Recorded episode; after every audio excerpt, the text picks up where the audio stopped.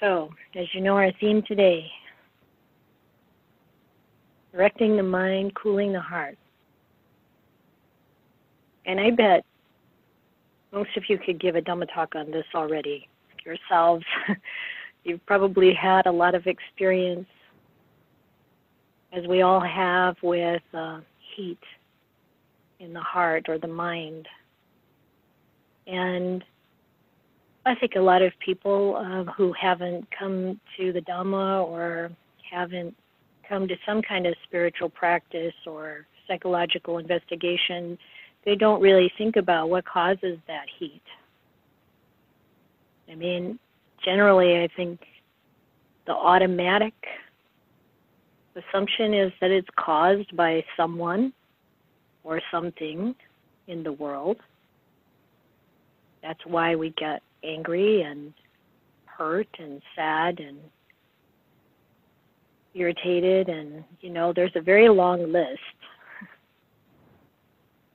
of the the siblings and cousins of greed hatred and delusion that heat up the mind um, that cause us dukkha. And it's useful to remember that the translation of dukkha as suffering is only one part of it certainly all suffering is dukkha, but not all dukkha is suffering. So sometimes we overlook the mm, the more subtle versions, um, irritation or resentment or just not right. Many of you have heard this before, but sometimes even after long years of practice, we forget that this too is um, a taint or a a, um, a barrier in the mind and the heart to our happiness and well-being, and something that deserves attention. And um, and release. relief. So, um, as some of you know, I've been um, really um, moved by, impressed by Ajahn Ganha's teachings in Thailand, and he would talk every day about have, being happy and at ease in the present moment, and how important it is to be happy and at ease. And then the practice like moment to moment can be checking in like is my is my mind happy? Am i at ease?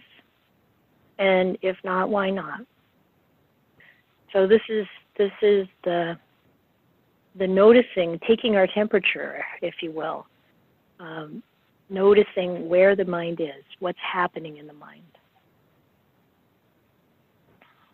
and when we take our attention off of the proximal causes, you know, who said what and what I felt when, um, all of that stuff, then what's left is how do I direct this mind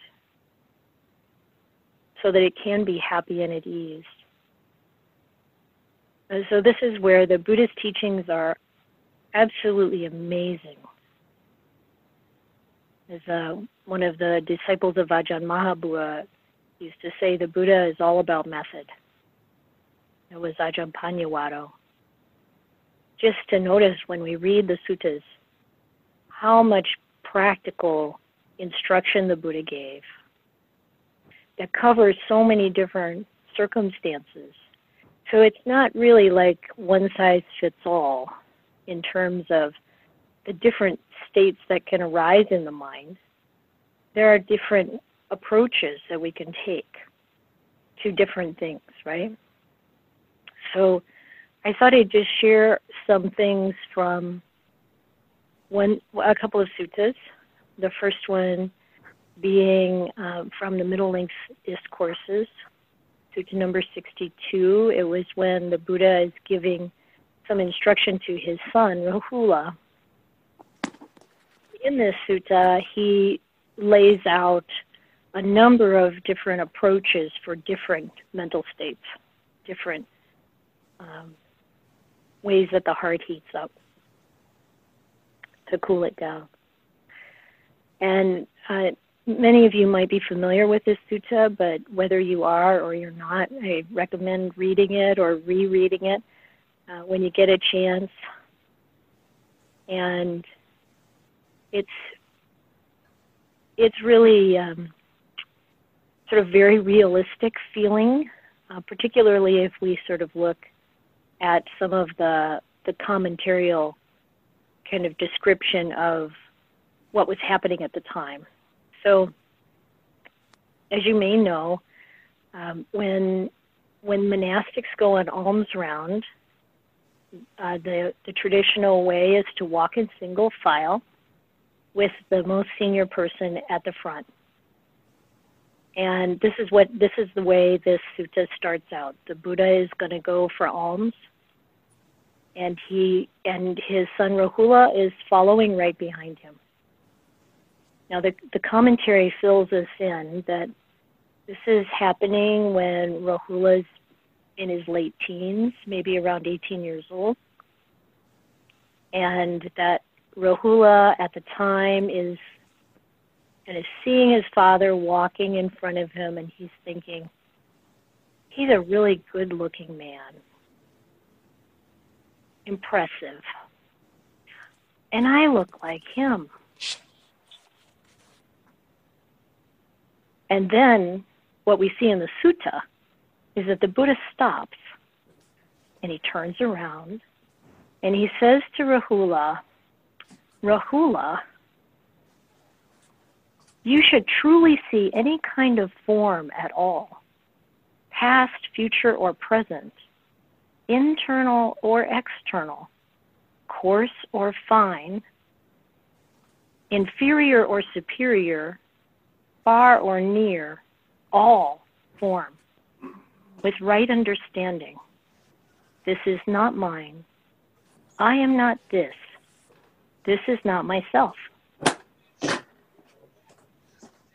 So it it Can gives you make quite this a bit. louder? I can't hear it. And I'm, I have no video for me.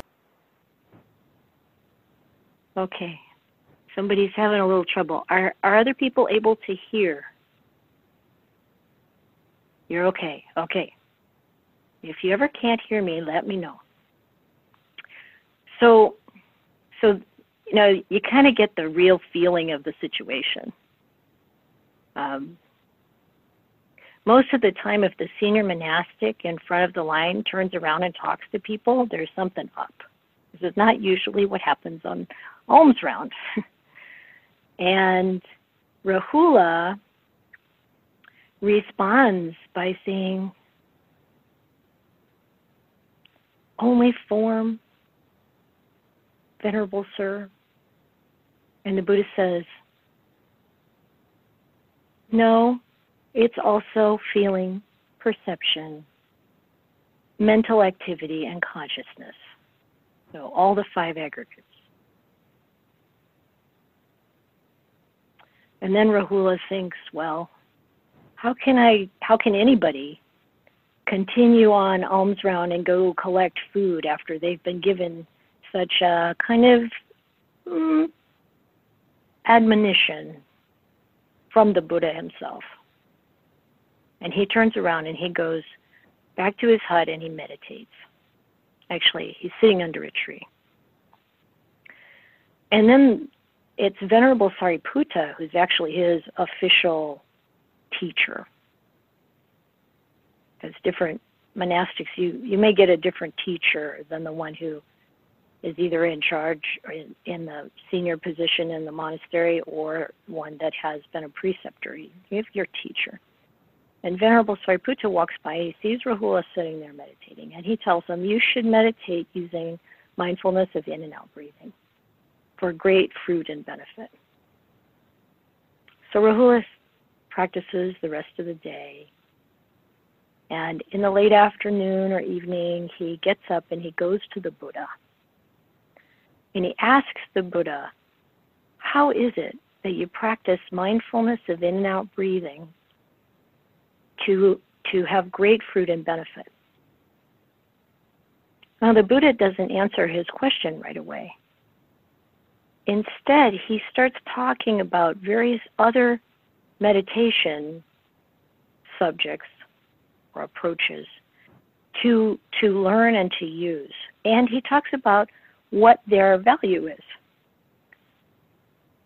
So he first says, I've got this paper in front of me because my memory can't hold all this stuff. So the Buddha tells Rahula to meditate on the internal earth element.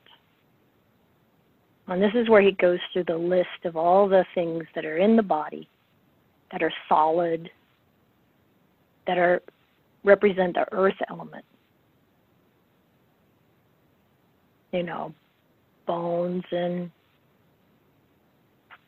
solid organs and feces and all things that are kind of solid. And then he, he tells them that the earth element in the body and the earth element outside the body is the same thing.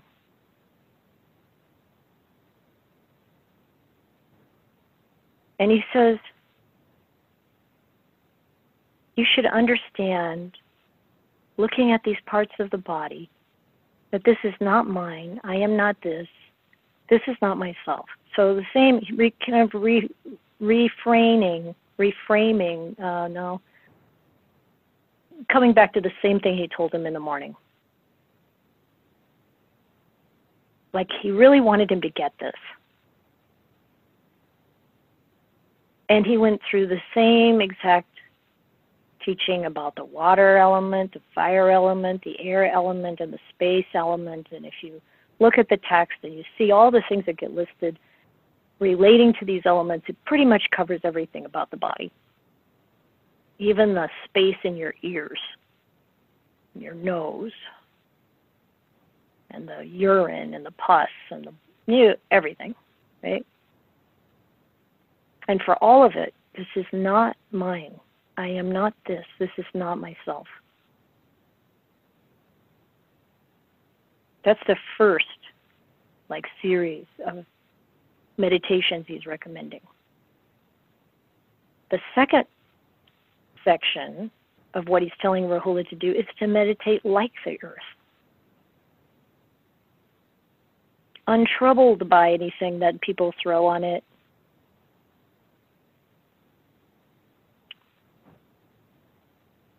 And he said, if you really meditate like the earth, be like the earth, then pleasant and unpleasant contacts will not occupy your mind.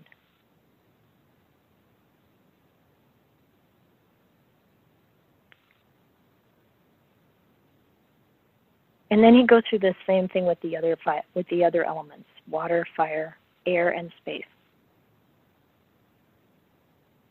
So the first meditations that he's telling him about causes him to see the body as it truly is, to see all form as it truly is, and let go of it. Let go of identification with it. Let go of clinging to it. And the second one is to see how the mind can take on these properties of natural elements and be completely at peace with whatever is happening. There's no reaction. So then, pleasant and unpleasant contact, so anything that comes into the senses sight, sounds, tastes, touches, smells, and thoughts, whatever comes along, pleasant or unpleasant, it doesn't stick, doesn't stay in the mind.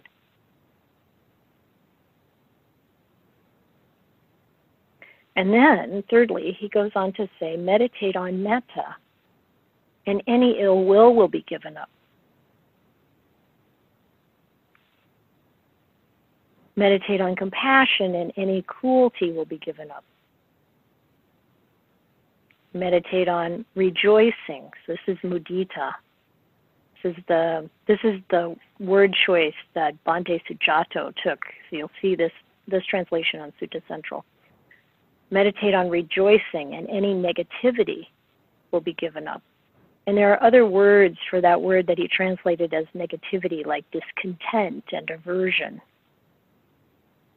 So mudita, it's not just for jealousy. It's for, and it's not just when you feel like you wish you could excel in a way that someone else is excelling. It's for any kind of rejoicing over what's good in ourselves and in others. And so it helps us give up aversion and discontent. Meditate on equanimity and any repulsion, or you could say repugnance or anger, will be given up. So there's the Brahma Viharas. So he's giving him that collection to practice with for specific treatment of states of mind. Meditate on ugliness, and any lust will be given up. So the unbeautiful. Meditate on impermanence, and any conceit, conceit I am will be given up. And then finally, after after teaching him, telling him to really utilize all these different approaches and meditations, practices, he starts talking about mindfulness of in and out breathing. And he gives him the whole um, discourse, the whole um, training of the 16 instructions and how they um, bring about great fruit and great benefit. And I really love the very last thing he says.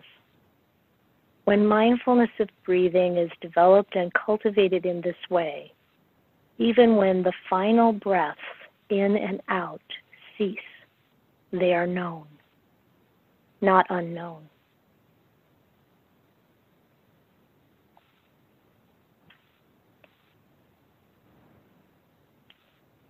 Seems like that could keep a person busy for a while.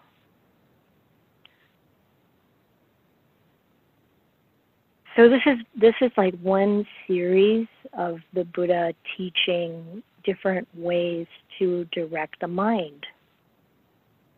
And the idea that they have different purposes and that when we check in on our mind and we see what's happening there, then we can make choices about what we want to do to take care of it, to really understand it.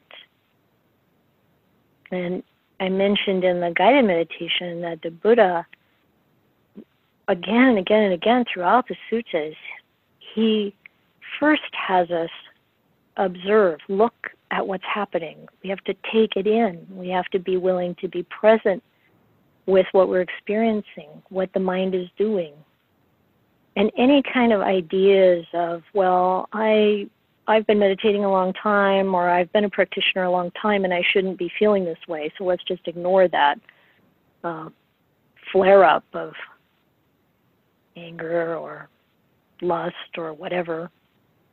That's not the way. We know that, but in the moment, it can be hard to kind of turn and face it. So the first thing we do is is look. And you see this right in the instructions of mindfulness of in and out breathing. So mindfulness is part of everything pretty much that the Buddha taught because if we don't have mindfulness, we don't even know what we're what we're experiencing. If we don't have mindfulness, we don't have any clarity about what to do with it. But when we when we practice different methods and different approaches that the Buddha gave, this whole smorgasbord of you know techniques of not just meditation but also working with the mind on the spot no matter what we're engaged in. Then when we gain when we gain skill then we can more easily pull out the right medicine. Just you know there are the, this this metaphor of the Buddha as a doctor.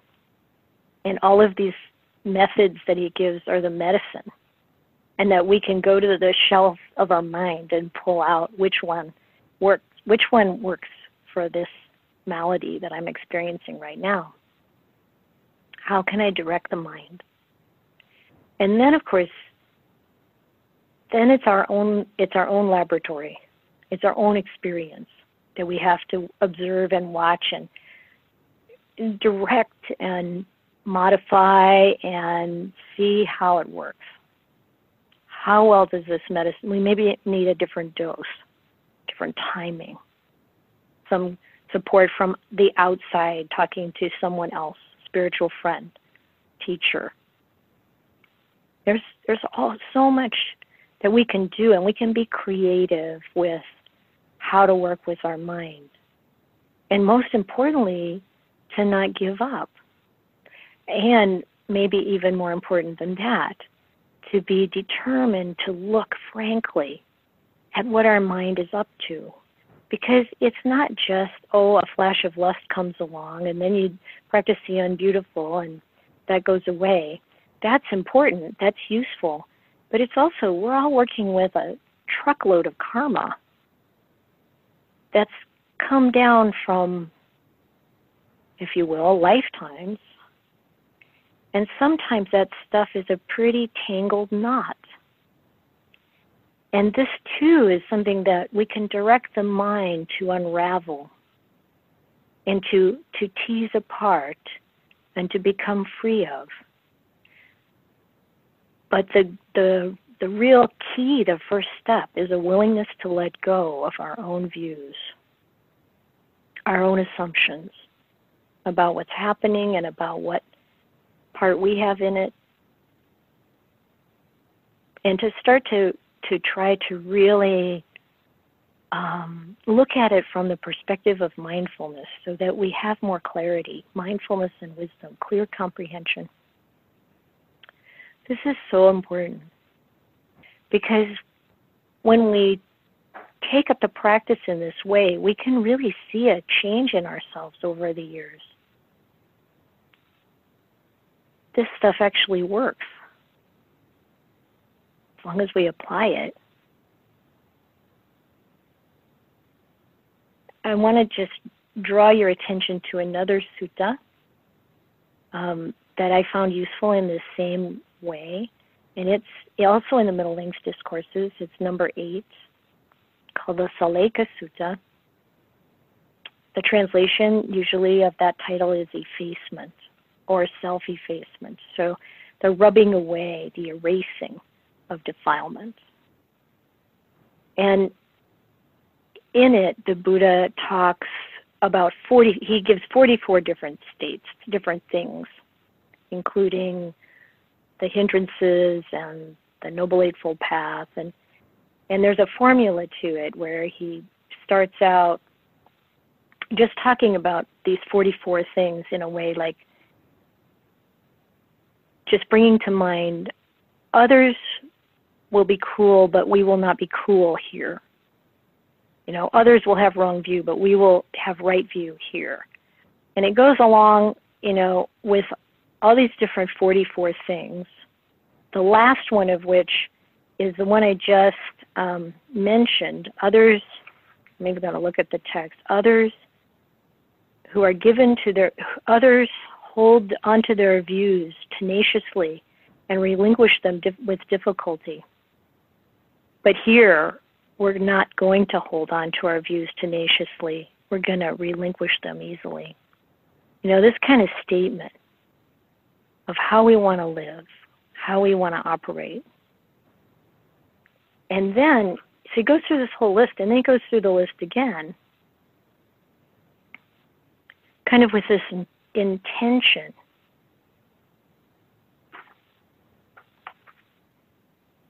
Where you're giving rise to this thought. Others will be cruel, but we're not going to be cruel here. We're not going to be cruel here. You're really setting the intention. And then in the third pass through the list, he talks about how to get around it. He says, if you have a tendency to be cruel, then you have non cruelty as a way to get around it. Like every time you're tempted, you turn away from that and you're not cruel. Every time you're tempted to take something that isn't given, you avoid it, you don't do it. Every time you're tempted to lie, you don't do it. And this is powerful because every time we go against that urge, whatever it is, it could be something very subtle. Every time irritation arises, come back to contentment. Every time we resist that urge, that's a that's a practice of renunciation.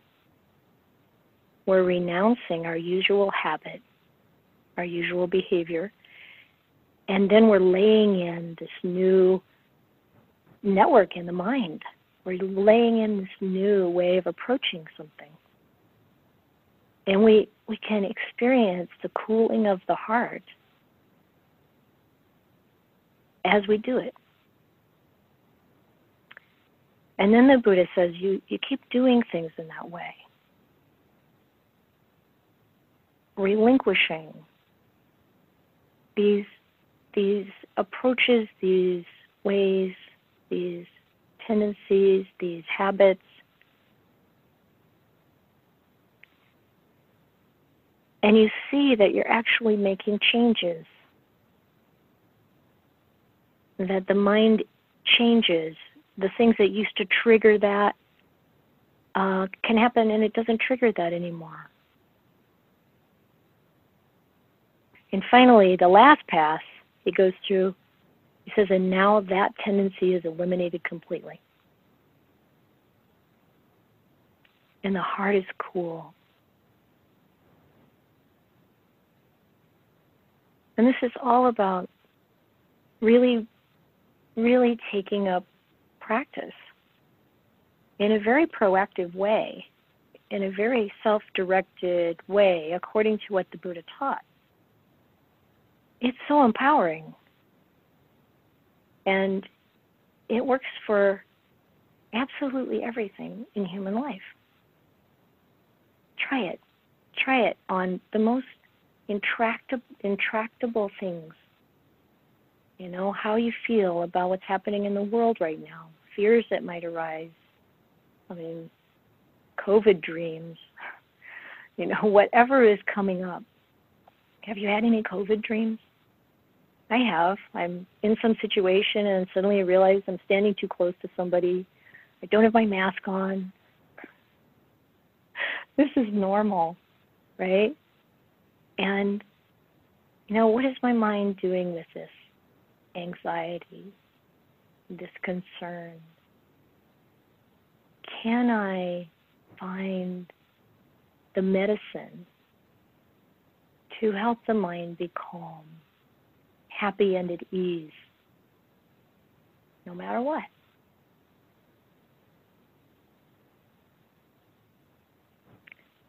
And I, and I always want to suggest that the what the Buddha learned um, through those years of austerities, and we think of the mortification of the body, but it's also mental that any tendency we have towards beating ourselves up about what we didn't do or what we did do is also unhelpful. So, as we do these practices, there's going to be slippage and sliding all over the place, right? It's just natural as we try to develop new skills and change and we just say, okay, uh, that didn't work very well. Let me try try again.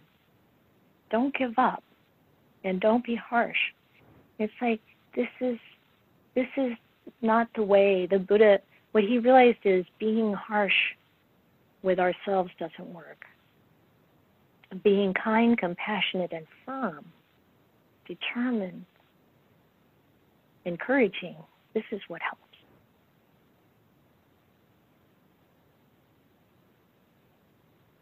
That's probably longer than my usual. I'm going to stop there. Um, and I'd love to hear your questions, comments.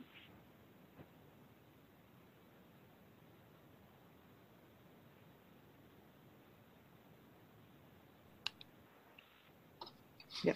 So um, if people have questions, the best is uh, if you click at the bottom of your screen where you see participants, that doesn't show up, scroll your mouse down to the bottom of the screen, it'll show up. You'll have a chance to raise your hand. Uh, under the list of participants, you'll see choices at the bottom, including raise hands, and a wonderful little blue hand will come up next to your name. And uh, that would mean that means you can raise your hands while other people are talking. And Sakula here is going to uh, keep track of the order, and we'll call on you when uh, uh, whatever question is finished, and you're up next. So feel free to rush to the questions and just start pushing on the little blue hands, and um, Sakula will keep it all running smoothly and um, call your name, and you can ask uh, Ayya your question. And we, we might have one or two people on the phone. And I think if that's the case and you can't like scroll to the bottom of a screen, then just jump in. Um, if nobody's, if it's all silent, obviously, and nobody's talking or asking a question, feel free to jump into. And Paula has just informed us that on the iPad, it's in the upper right instead of on the bottom. If you're on an iPad, uh, the little hand will be on the upper right. Thank you, Paula, for bringing that to my attention. So once your name is called as well, then um, you uh, then you can go ahead and unmute yourself and ask your question. And I am curious, Betsy, did you mean to raise your hand there? What? No, Betsy. Uh, I was just. It looked like Betsy had raised her hand, but was it Bonnie? Oh. Yes. oh, Bonnie. Okay. Um, I've been um, surprisingly, considering other things, um, very submissive all my life because of the way I was raised. And so I try to keep the peace with everybody, and and I'm I'm finding I, I in a relationship with someone who has been angry and mean, and I've just been submissive about it. I finally said something to her yesterday about every time you talk to me, you're angry, and it frustrates me, and I can't do this. And I feel bad now for having been honest with her.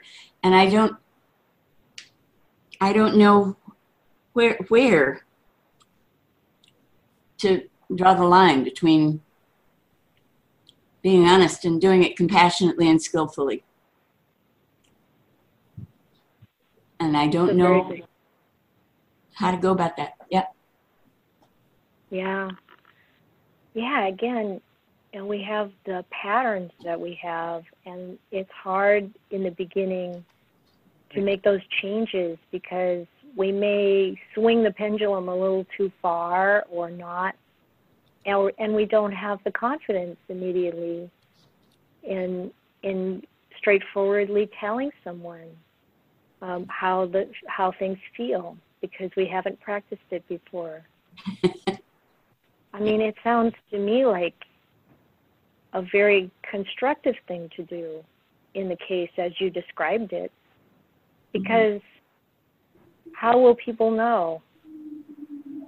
We don't if we don't reflect it back. And it's the way you said it, I think it sounded quite skillful um, to me. It's like when I, you know, talking about your your impression when she's talking to you and how it feels to you, and you know, of course, there's no control over how someone else is going to take it and what they're going to do with it. You know, are they going to be angry? Are they going to be resentful? Are they going to drop out of my life? Are they going to take it in and think it over? And, and is it really going to, might really help them. And in any case, if you're really going to be kind to everybody, you have to be kind to yourself. And I think in some level you know that. Yeah. But it's just hard to overcome all those years of conditioning, especially what comes as a small child and who knows how many lifetimes.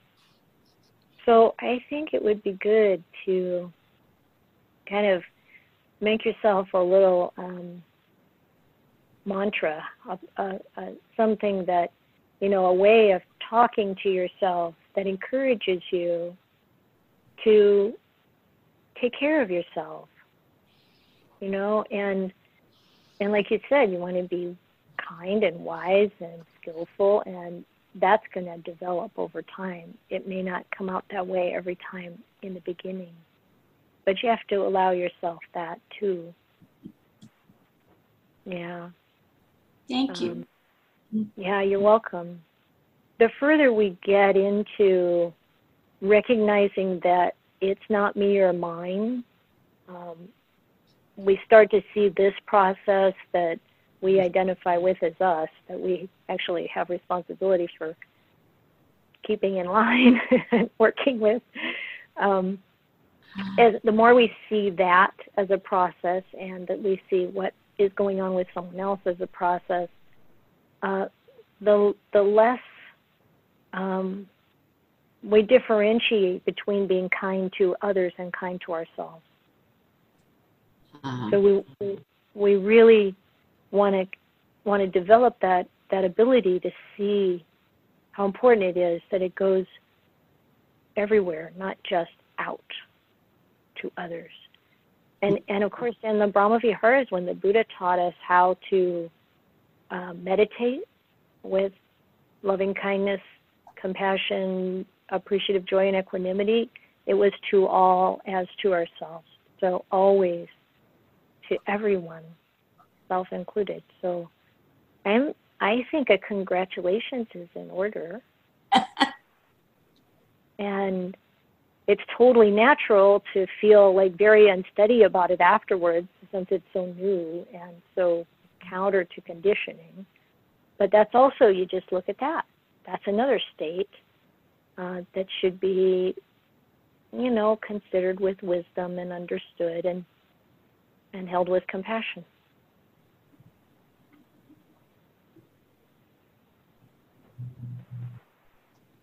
All right, we have another question from Hillary Hartz.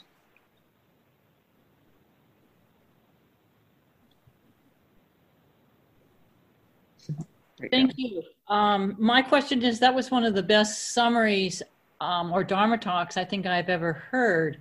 Um, I'm in a sutra study class. I would really like a recording. I heard that you were recording it. Um, I would really like to share it with my sutra group and other people that I meditate with. So my question is, how do I get a recording so I can share this the simplicity and yet thoroughness of what you presented today? Because I feel we are all struggling, um, either inwardly or because of the world problems and things like that, and how to take responsibility within ourselves to bring solutions. So thank you so much. It's the first time I've ever heard you, and I'm honored to hear you. Thank you. That's very sweet feedback. Thank you.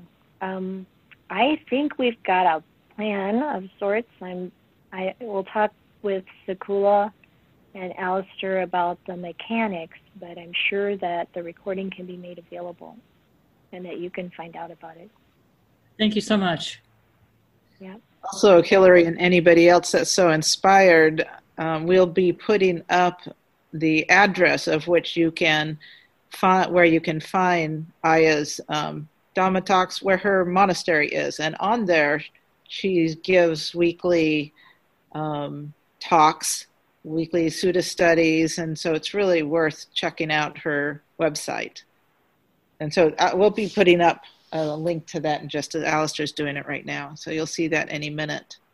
Okay, because I, I, I was invited through a friend, so I've never been involved before. So I just want to secure the link. Thank you so Excellent. much. You're welcome. You're welcome.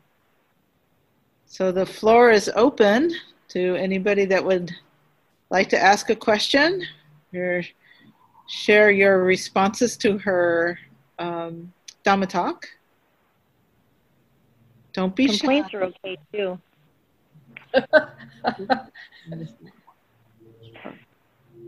Okay, Paula, you're up next, and then it'll be Christine. So Paula, go right ahead. Hi, I, uh, I just missed the number of the sutta for the first one with Rahula. Could you tell me what sutta that was from and which? Yeah, it's the middle length discourses, number 62, the Okay. longer discourse on advice to Rahula. Great, thank you. And be sure to read the one before it too, 61. The commentary says that's when he was about seven uh, that the Buddha gave him that teaching, and it's it's priceless. It's beautiful. So Thank you. definitely take in both of those. And then if you get really excited about Rahula, there's another one where he got enlightened when he was a few years older than tw- than 18, around 21 probably. Anyway, go for it. It'll be it'll be a delightful exploration. Thank you. All right, Christine, and then Steve Diamond. So Christine, you're up next. So, um, my question is there is an emphasis. Having a little trouble hearing you, Christine. Oh, oh, let's see. I wonder if it's because of my microphone.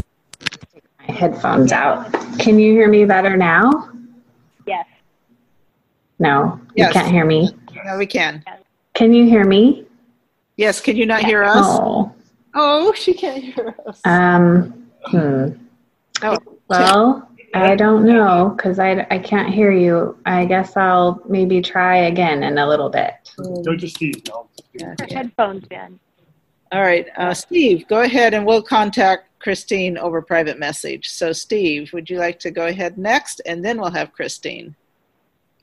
Oh, hi. Well, thank you. I just really wanted to say thank you for sharing with us today. It's it's just delightful to hear the Dhamma from a, a, a different kind of fresher voice in a way. Um, and uh, greetings from another fellow person from Illinois. My wife and I uh, left Chicago some, I don't know how many years, 40 or 50 years ago, I guess. But um, we hope to come down and, and visit you because uh, we would very much like to support uh, the uh, Vihara. So thank you. Thank you, That's really lovely. And um, while we wait for Christine to come back on, I think this is a really natural place, Steve, to support you in supporting the Vihara. They do have a Kathina coming up, so you might want to just hop on their website and look at that's a really wonderful way to, to support the Vihara. So, oh, okay. So, Christine Yee, were you about to? I saw your hand raised for a second there. Yeah, can you hear me this time? Yes. Can you? Okay, Okay. okay, great. Go ahead. Um, so my question um, is, there is an emphasis on um, sort of cooling, I think, cooling the mind or cooling the heart, and um, I'm just wondering, like, why do we want that? Why do we want cooling? Um, does it have to do with like anger or irritation? So that's my first question. And the second question is where do I find the suttas? Is it online? Is there like a website somewhere? Um, so those are my two questions. Thank you. Okay, thank you, Christine. Yeah, so cooling. So cooling is, of course, kind of a metaphorical way of talking about this. Um, nibbana, the realization of uh, nibbana is, you know, complete enlightenment, freedom from greed, hatred, and delusion, the ending of all all irritation, all forms of disturbance, peace, complete peace, and the ultimate happiness. And nibbana also means cooling or cooled, to be cooled. So I think of the cool, and the Buddha used this a lot in different ways, but to think of the heart as cooled, it's that peaceful, refreshed feeling that comes when the anger is gone or any other source of inter- of interference or irritation or even the excitement of, you know, like getting what you want or um, passionate, you know, um, experience because there's also that heat in that. And why would we want that cooling? It's because eventually, if we really look at the mind, if we really tune into our experience, eventually we start to value that feeling of being peaceful and content and happy more than, you know, being angry and feeling really strong or in in that, you know, because it's it's a harsher feeling, even though we may feel some like power. It's it's so destructive and it's so coarse. And the same with lust.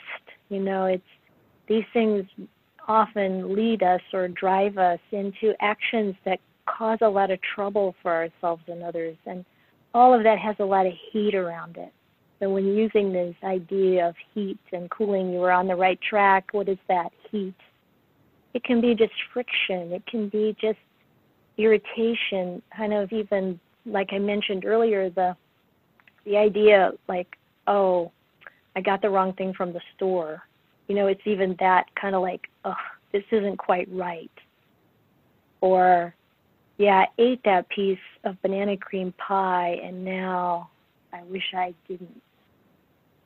You know, anything.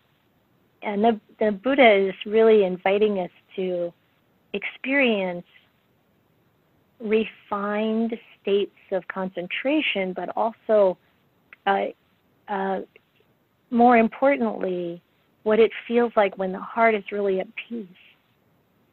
And also that to, to recognize that even in the suttas, what we start to pick up on is that when the mind is cool, the heart is cool, meaning it's at peace, it's content, the the defilements are at bay at least for a moment or a time, a period of time, that it's natural for metta to arise, loving kindness or love, love that's not conditioned.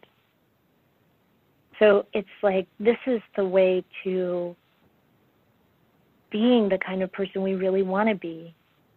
And this is the way that we can show up in the world in the very best way. And this is the way that we can be happy and content all the time. I mean, really, that's what happens when people realize nibbana, when they when they um, are able to let go of all greed, hatred, and delusion. If you ever have a chance to be with such people, you see how incredibly happy they are. So that's why we want to go in that direction. And it's really quite the opposite of the way the world is pulling us. You know, the world wants us to watch the scary movies and, you know, get get angry and there's a lot right now where there's an there's an intentional generation of fear and hatred. So this is really going against all that. And it brings more of those qualities into the world that we really want to see develop where we have compassion, kindness, and the ego fades. And the answer to your second question is we are so lucky nowadays to have such open access to the teachings, to the actual suttas. And there are a few different ways that you can have access to them. Um, the most available and complete that I know of is called suttacentral.net. And it's an effort to bring the translations of the Buddha's teachings to everyone free of charge. So, suttacentral.net, you have to get a little familiar with some of the, um, the Pali and Sanskrit, uh, just a little though if you want to read, I, I tend to only kind of play in the um, the Theravada Pali translation section of Sutta Central, really.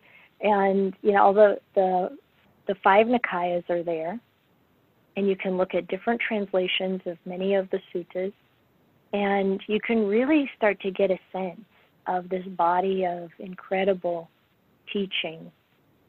And um, there are also other ways you can buy physical books, the physical books from Wisdom Publishing uh, that that uh, Venerable Bhikkhu Bodhi translated most of those, um, and and uh, Donald Walsh I think did the Digha Nikaya that they have, and you know some of us really like to actually have a book in our hands, and um, and those are wonderful too. And you can actually get electronic versions that you can search if you want to look something up. Like let's say you want to understand more about, you know, some some aspect of the teaching, and you can search and find the different ways the Buddha talked about it. It's amazing. So enjoy.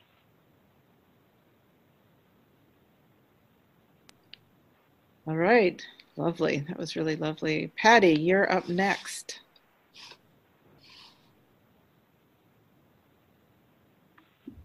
to unmute myself. Thank you, Ayya. Um, I too appreciate your uh, very skillful um, presentation of Majjhima Nikaya 62. Um,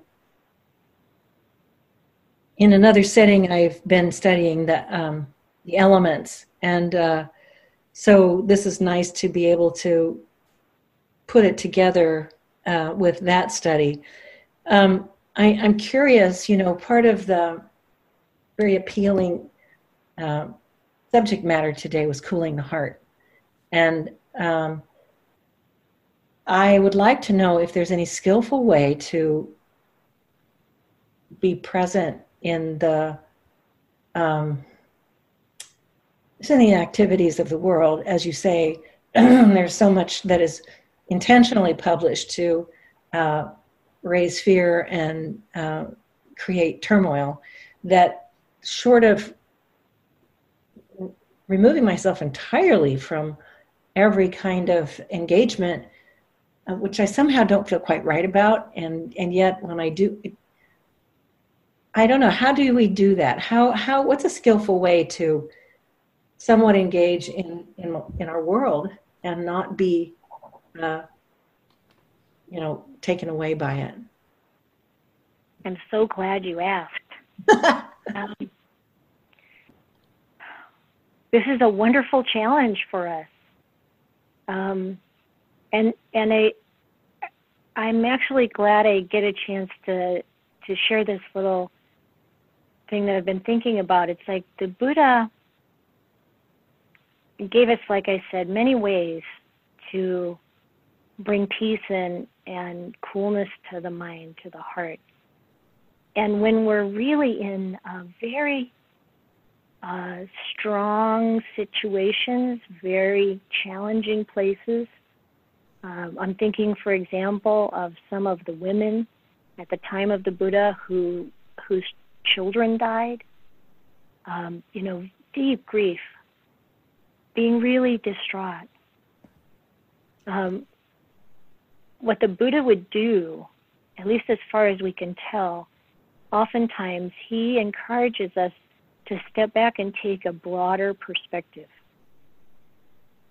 The, the, the big picture. And, and you've got that end of it. And then you also have the small, small picture of I'll be mindful and present with my breath right here in this present moment. That's kind of the small picture. That's one way, come back to that to, you know, ease the mind for a, for a little while. But then we go to the big picture. And I've found this actually works.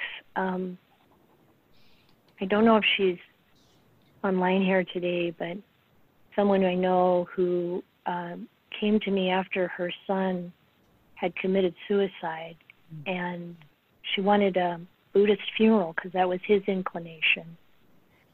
And we talked about the way that the Buddha would approach this kind of thing, thinking in terms of lifetimes,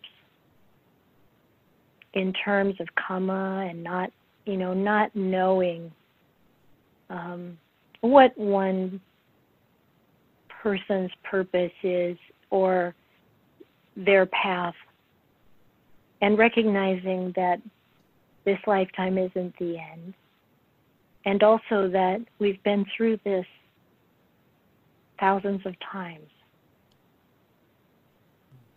And it it really helped kind of miraculously, I think. And with this current situation that we find ourselves in, there's a tremendous amount for us to learn. We can see a very strong example right in front of us of how throughout human history, people in power have created division and hatred among the people that they wish to control. How, how the generation of fear and anger, the inciting of that, gets used to their advantage. And how completely destructive this can be for everyone involved, including those who feel like they're gaining something from this result. And in my lifetime, I believe I've never seen the leadership of the United States do this before. I think that you might agree.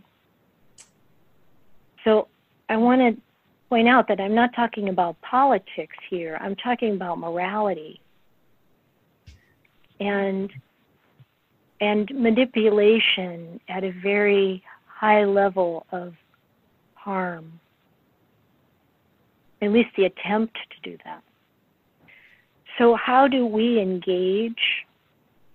Well, you're you're right, I think, to be careful about how much of the news you actually take in and monitor the heart as you do it. But the way to engage, I believe, is to really increase our reliance on the Brahma Viharas so that we're coming from a place of love.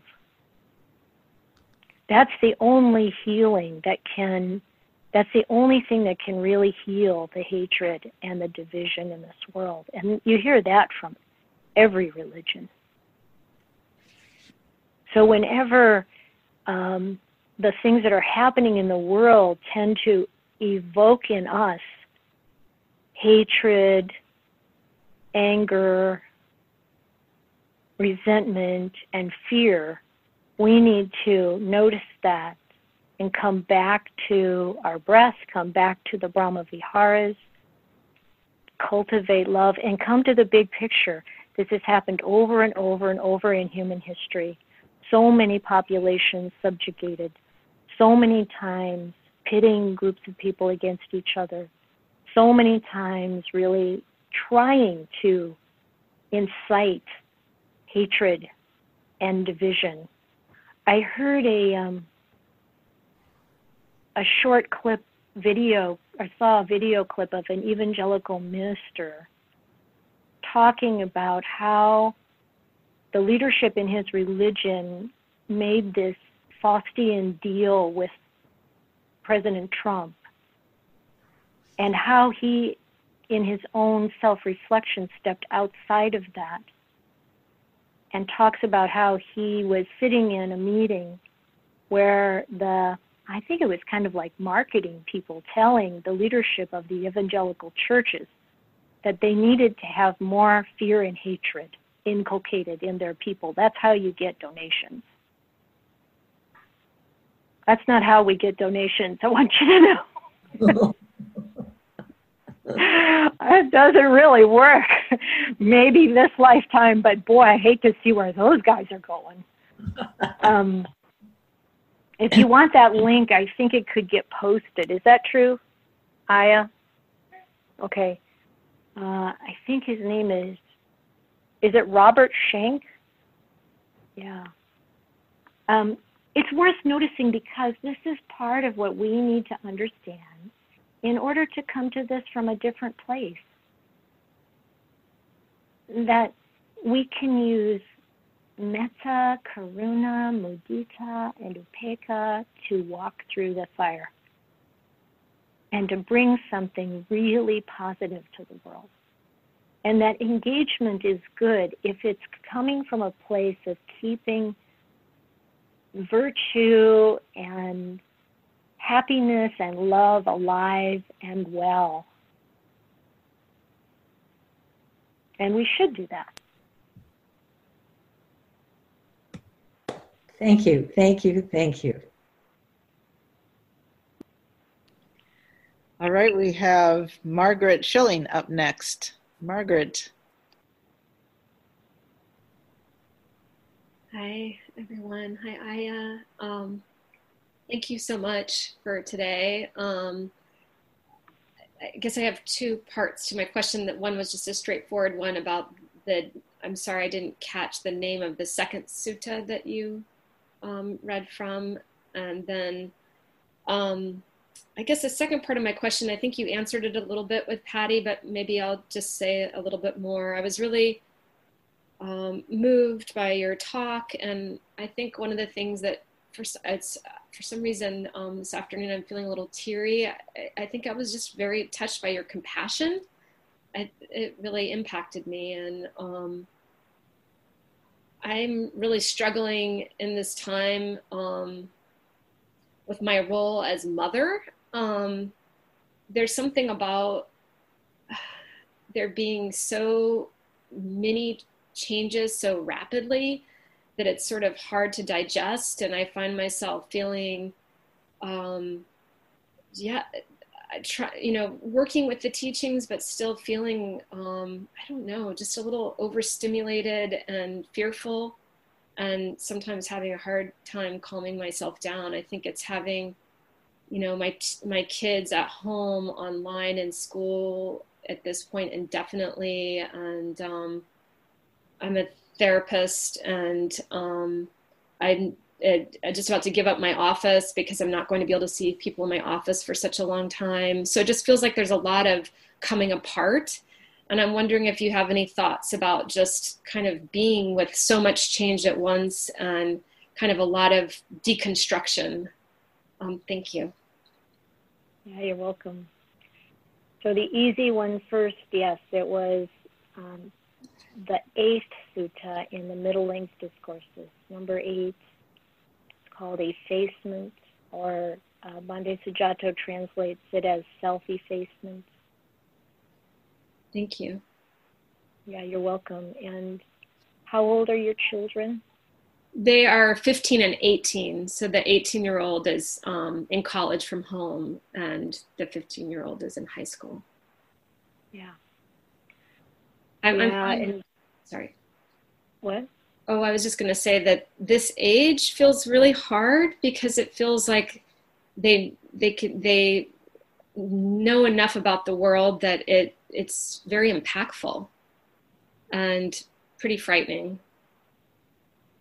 Yes, I was actually going to say the same thing that that this age is really hard.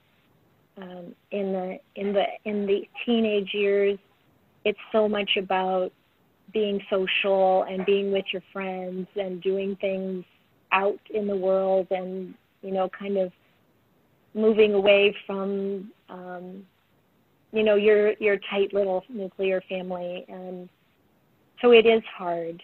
And everything that you said first first and foremost having compassion for yourself because of course it's going to be hard. Of course it's a lot to assimilate. There have been so many changes, uh, so much, so much to impact us. And yet, as we acknowledge that, we can kind of go, yeah, whew, that is what's happening. And there's tons we can learn through this, and there's tons we can do. Um, you know, it's very important to be careful about the way we think.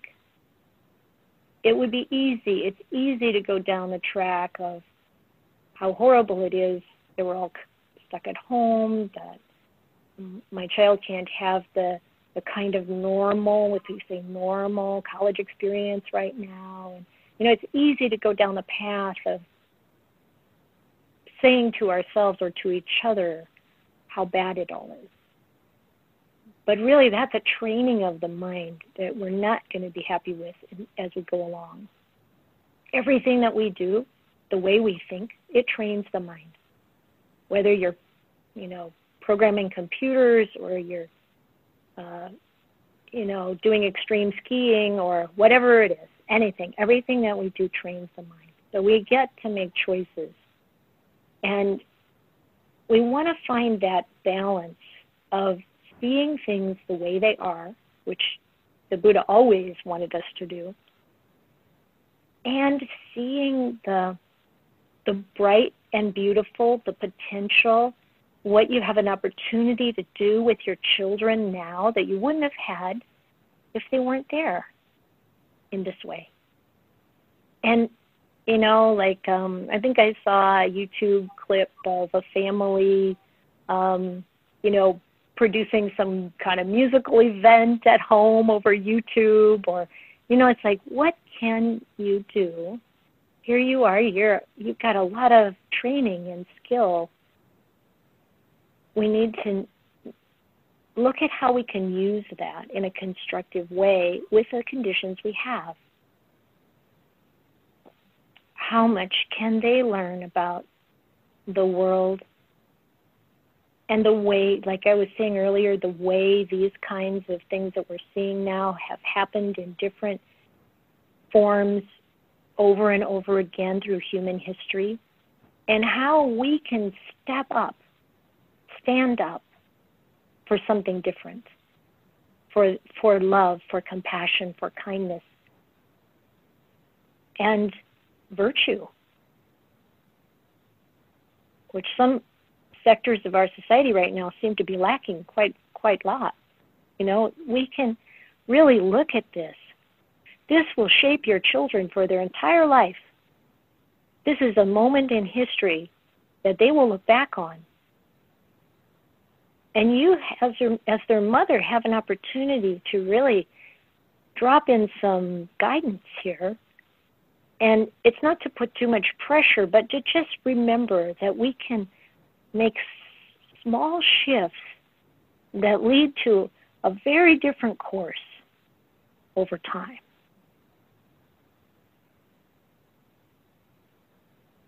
and you can do it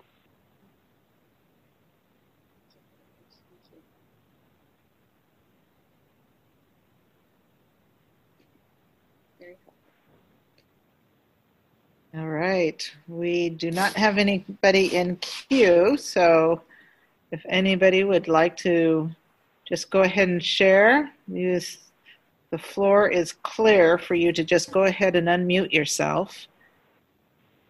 Uh, telephone. Hi, it's Michael. Um, so deep bows to you, Portland Sangha, and um, the Ayyas are so dear. And I really appreciate the Dharma talk, and I love the chanting in the morning. And um, yesterday I had a lot of fire, but um,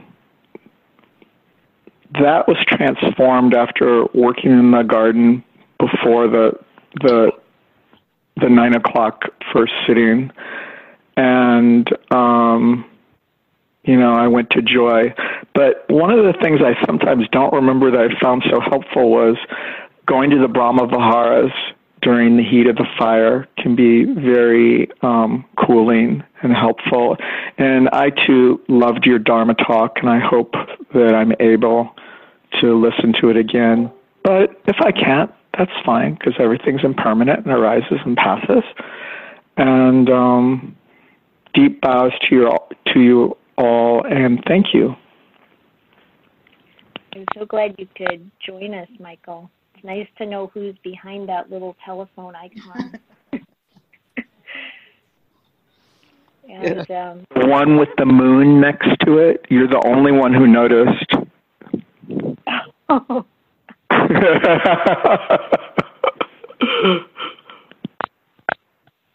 Michael used to come to our daylongs when we had our um, our place in town, And we hope to see you again and everyone um, at some point when things change again, which we know they will.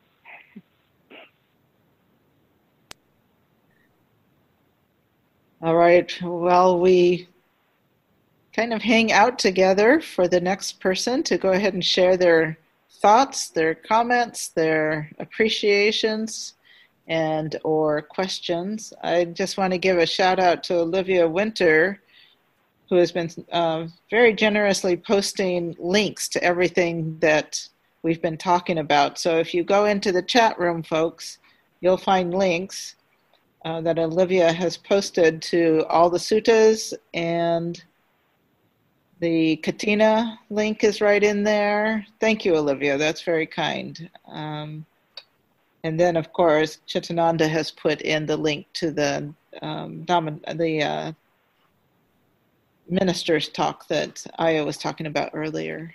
So, okay, we have somebody, Holly. Thank you very much for popping in here. Go ahead. So thank you, Sakula and Portland Friends of the Dharma for pulling this together. My local buds, some of you I know. It's wonderful. Um, I, uh, I had a question about location of chitta. So my experience lately has been this sort of interesting and wonderful movement of where when I go Chitta Heart Center. Where is that? It's kind of part of my body scan. It's sort of vaguely um, like chakras, kind of that kind of scan. Mm-hmm. So sometimes it's back against the, my spine, like it's like, oh, don't get to me. It's back there behind my spine. And sometimes then I, when I meditate well and I'm kind of inviting safety and Brahmaviharas. It comes and floats kind of in the middle of my torso. And sometimes it's up at my throat, which is kind of new. And sometimes it's all somewhere in between here. So any any kind of thoughts or comments you would share about this sort of energetic uh, uh, movement of the heart center or the chitta? Thank you. Well, I think it's it's most of the time useful, I think, to observe the energy in the body and also to encourage it to expand. Um, I don't think it really matters very much where it is or trying to locate it. Um, I think that the main thing the Buddha was trying to encourage is that we we use the the felt sense of our energy, of our of our life force energy, as a way to calm us down, as a way to have a very pleasant, unworldly pleasure, pleasant experience that then conditions the chitta to go into samadhi and become more and more still. So I like the way Ajahn Jayasaro translates samadhi and stillness flowing as lucid calm. So it doesn't it doesn't matter like where it is, uh, where your your mind is placing it. What probably is more useful is noticing the sensations that arise in the body as we're becoming more calm, and in another in another instance, when we're heated up, when we're um, in any which way upset, and we feel in the body the presentation of that emotion. That's very useful. Locating it, just noticing where it presents, doesn't matter where it is. We, we see where where this intensity shows up um, in the body, and then asking questions and and making observations about that felt sense, that experience, and and the purpose of that is it establishes mindfulness. As soon as we ask questions about this tightness in the chest or this this dryness in the throat or this pain in the belly or whatever it might be, this rock in our stomach, whatever it might be, as soon as we stand in a sense, in a, in a, in a mental sense, we stand looking at it. Uh, as soon as we are paying attention to it and asking questions about it, we are we are established in mindfulness. We're observing. And we want to bring wisdom to that. See its impermanence, its changing. And as we observe it through its cycle of arising and ceasing, we know that we don't have to get so involved in every feeling that comes along. And in fact, we don't have to get so involved in any feeling that comes along. And then we can be like the Buddha said, you know, you know that a feeling's just a feeling. And you can feel pleasant ones and painful ones, and even those that are neither pleasant nor painful, without being attached. Detached, feeling them detached, knowing them for what they are, arising and ceasing.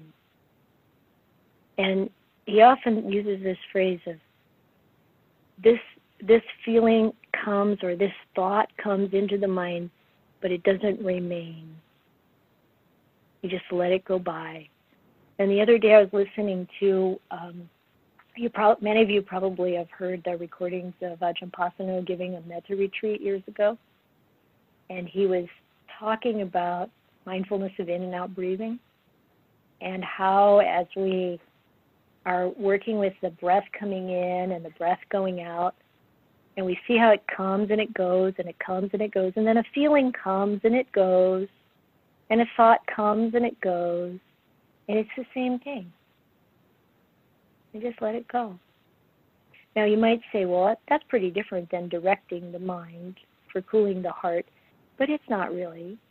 It's directing the mind to stay present and observe arising and cessation, and knowing that that's how everything is here. Everything. Everything in samsara.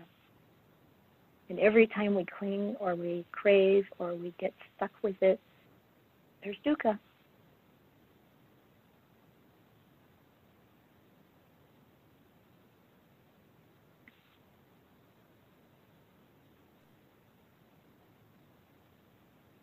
All right, Alistair, you're up next. I was just going to, uh, oops, just going to turn off our. Um, I'm just not, how do I turn on the speaker? Do I just lower it? Yeah. um, sorry about that. Uh, I had a question about sort of avoidance, but just in your, your last answer, uh, picked up an image of um, feelings coming and going of a, a properly social distanced mind, you know, six feet only, I'm prepared to acknowledge you're going by, but I'm going to actually catch whatever you've got, you know. That's what my mind would be all the thoughts get at least six feet from each other. Um, and uh, so I I'd share that first. But my my particular um, chronic practice challenge is, is avoidance. So it's like I'm not always that aware that I'm veering off course. So my heart doesn't get particularly, get particularly wound up. I just find myself somewhere else. And I avoided whatever I was fearful of.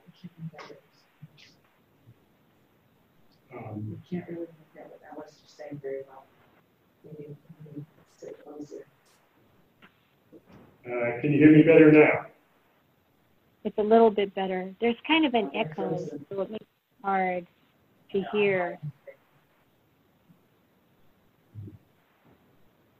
Okay, um, can you turn your sound off for just a sec?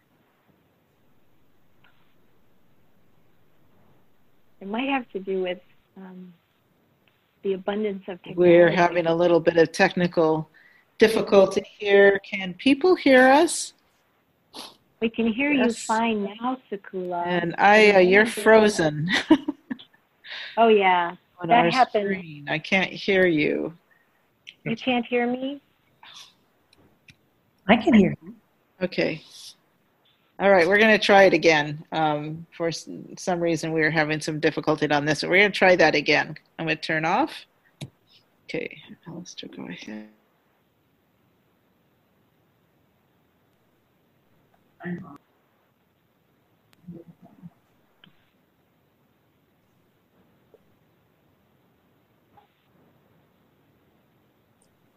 Switch places with each other. Alistair, use Sakulas.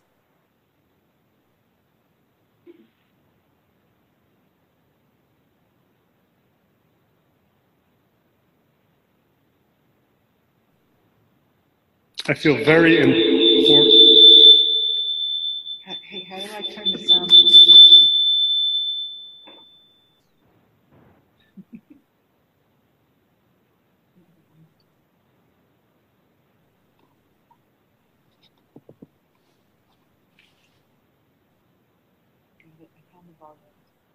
This is so precious. Alistair has been such a great support in getting our technology sorted out. And here we are. Okay, can anyone hear me? yes. Thank you, Connie. Things we'd thought of did not include this. Um, so I don't know if you missed the whole thing, but um, my particular question was around um, avoidance. So you talked in your Dharma talk about the various antidotes to various types of feelings. My particular skill is in not feeling that and veering off somewhere else. And so I don't know if there was a, a particular antidote to reflect on or uh, element that, because I'm not always really aware of what I'm avoiding, just that, hey, I'm pointed in a different direction now. Yes, of course. It's like delusion. It's very hard to know how to deal with it because you can't see it. We're not seeing it. Um, it's it's a place where um, the people in your life can help you. Um, you can invite them to help you if they see it happening. It's one of the reasons that spiritual friendship is so important and that the Buddha emphasized it so much. Because it is hard to see a lot of these things that we're doing ourselves. And if if we already have given the invitation to someone else and that when they tell us we don't react defensively then they might keep doing it. And it gives us a chance and then we start to get better at catching and and identifying the cues or the clues that it's happening. So there's probably something that might be a bit more subtle that you'll notice in your in yourself, in the way you feel, uh, in your dreams, um, in just maybe a bit of a heaviness or some kind of clue that there's something that's gone unnoticed, unaddressed. And then if you start looking for it, you may find it. So it's it's interesting because you know just like delusion, avoidance. Of course, it, when you know you're avoiding, you know, like many many of us are masters in procrastination, for example. When we know we're avoiding, then we can just, you know, hopefully muster up the gumption to use non-avoidance and Mhm. throw ourselves into it and really take it on. But when we don't realize it, then you know we can start to you know put on our Sherlock Holmes hat and go looking for the indications. And one of them that I talk about sometimes when we talk about delusion is, you know, if you if you have some idea that's totally black or totally white, like you really, really um, dislike someone and you can't think of one good thing about them, you know that you're suffering from delusion. There is no such thing in this world. Everything's got good and bad involved in it to some degree. And the opposite is also true. How many of us have fallen in love? We can't see one negative quality in this person. Give it a couple years. And then, you know, but it, you, you can see what I mean. There's delusion at work. And so we start to collect the indicators, the, the clues. And then we have our little repertoire of clues, a certain feeling, a certain sort of funny reaction from somebody around us. And then we can use, start to use that to really understand what's going on with ourselves and then looking at why. Why do I want to avoid this? And, and another great um, kind of form or formula that the Buddha used was looking at the gratification, the danger, and the escape. So, what is the gratification in avoiding this? Well, I don't have to feel this crummy feeling. I don't have to look at this uh, thing that I really don't want to work with.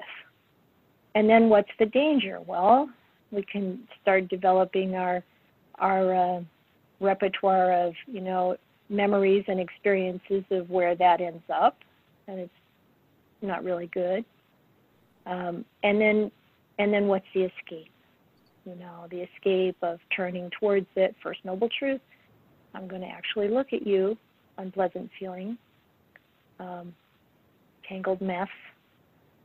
You know, I'm going to look at you and I'm going to be present with the clinging that makes you be able to survive. We're going to put an end to that. so those, those are some approaches you might try. Thank you. I guess I have to relinquish this seat again now, right? Okay.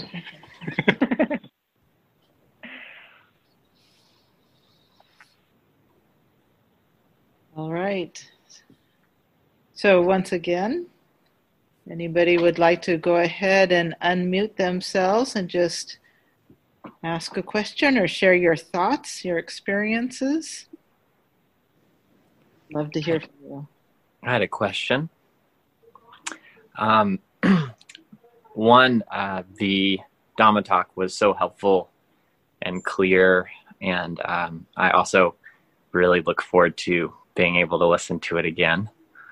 Um, so I was kind of I was reflecting on the part of the sutta you shared about um, not self, and also in light of some of the things we had talked about, along with um, caring for ourselves. And I was wondering if you could speak to kind of the process of taking care of ourselves and caring for ourselves without, um, while trying not to over identify with ourselves. It's a very good question um, because there are these two different ways of talking about and, and the Buddha identified these two different levels. One is the conventional level, and the other one is the the, the unworldly or spiritual level. And of course, on the spiritual level, as we develop, then we um, eventually, ultimately, stop identifying with self at all. All idea of I am, as the Buddha pointed out in one of the one of the practices that he was offering to Rahula, meditating on impermanence, brings us to the point where the conceit I am falls away. This is this is one of the five fetters that falls away right at the end when we reach arahantship. So you can tell that thing is pretty, pretty tenacious. That underlying idea of a self, I am. So that's that letting go and and seeing the truth of that. That's on the the spiritual level, but on the conventional level, of course, we say, um, you know, it's important to take care of ourselves. Or the Buddha used examples like you're going to say, uh, this is what happened in my past life. Uh, that he remembered. Or, you know, it's like this, this conventional way of talking. This, this isn't a contradiction, just kind of talking at two different levels. And so when what's interesting about the question you're asking, Ryan, is that the the farther we get along in the in the path of letting go of that ego identity or clinging to that ego identity and seeing kind of through it, seeing it as an as illusion, the more we take care of ourselves. It's it's it's like the love for ourself as a process, this this process entity that's alive and breathing and walking around. And you know the buddha said look you can see that there's something there. It's not like there's nothing there. It's a self. It's a, a living being. Um, and then we take compassion on it. We take compassion on this body. We take compassion on this mind that so often acts in such a childlike way and uh, I was reading one of the poems of the enlightened bhikkhunis the other day, and it starts out this body I carry around is like having a child. It's always wanting something, you know. And I often see the body like this. The body needs to be taken care of as if as if it were a child. And the the sort of sometimes I call it the more primitive part of the mind is the same way. It's like a child. It reacts in in kind of very basic um, almost animalistic, well, probably very much like animal mind, you know, and, and it needs guidance and it deserves compassion and some firmness and lots of loving kindness. And so it's it fits together. It really is um, not to not separate this idea that we let go of the ego identity and take care of this body and mind. All from a place that's much more informed and wise and calm. And of course, none of us, unless we're fully finished with our work, are there all the time. There are going to be times when we find ourselves totally caught up in the primitive mind, in the knee jerk reaction in the conditioned response that's got its dangers and it does have its escape. So that's the way I look at it. Thank you.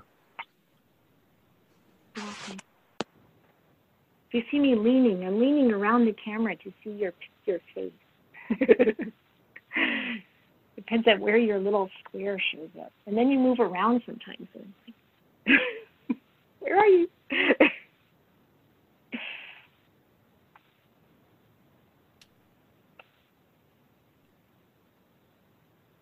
All right, who would like to share next or ask a question? The floor is yours.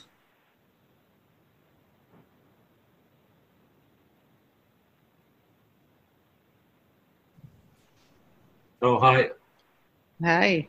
Hi, hi. Uh, I guess I have a question. It's more of a, uh, I guess it's off the topic we've been on. Um, uh, I'm grateful to uh, have the opportunity to be here and, uh, um, you know, I tried to find some positive things from COVID and, and this type of format is one of those things. And I think there'll be other goodness coming from this once we get through it all, um, different ways of doing things.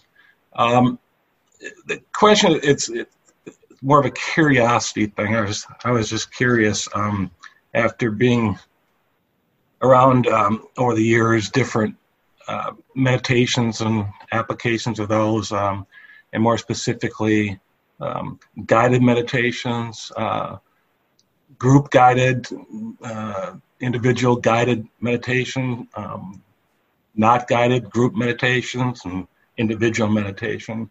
Uh, I was curious, um, in, for Buddha or in Buddha's times, did he offer guided meditations or were guided meditations offered during those times?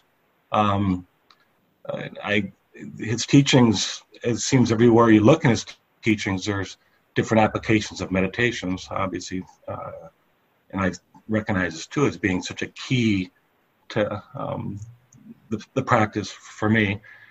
But I'm just curious because uh, guided meditations are uh, different. Not that any of my meditations are exactly alike, but it's a whole different way I come in coming into the meditation, and uh, uh, and I I had some uh, speakers that give they're known for their guided meditations, and it's just a different um, um, feeling of of getting somewhere. Then, and there's movement. There's more movement uh, a guided meditation for me than I feel for individual. But just curious. Thank you. That was a very lovely question. Um, Yes, I think the Buddha did give guided meditations. In fact, the text, if you, as you read the suttas and you start to put yourself kind of in in the space um, where they must have been spoken, kind of as best we can. There are certain passages that you can really get a sense were guided meditations. And I feel like the the stock sort of description of the way the Buddha taught the Brahma Viharas. Um, we use it as a chant. Um, you know, uh, I will abide, pervading one quarter with a mind imbued with loving kindness. Likewise, the second, likewise, the third, likewise, the fourth, and so on. That's a guided meditation. And the whole thing, if you if you really use it in that way as a guided meditation, it's very lovely. And I think that's that's what the Buddha intended.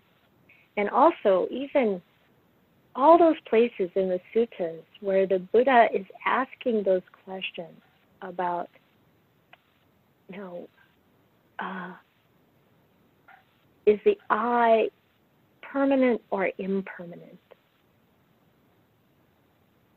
is what is impermanent pleasant pleasure pleasant or dukkha is what is dukkha self or not self when he goes through all those questions and then all these people get enlightened i believe that was a guided meditation where you're really deep in yourself answering this from an intuitive place when we just read through it like a house of fire, uh, we're not really taking it in and, and feeling the answer to come from our the depth of the Dhamma and the intuition. It's all in here in the head.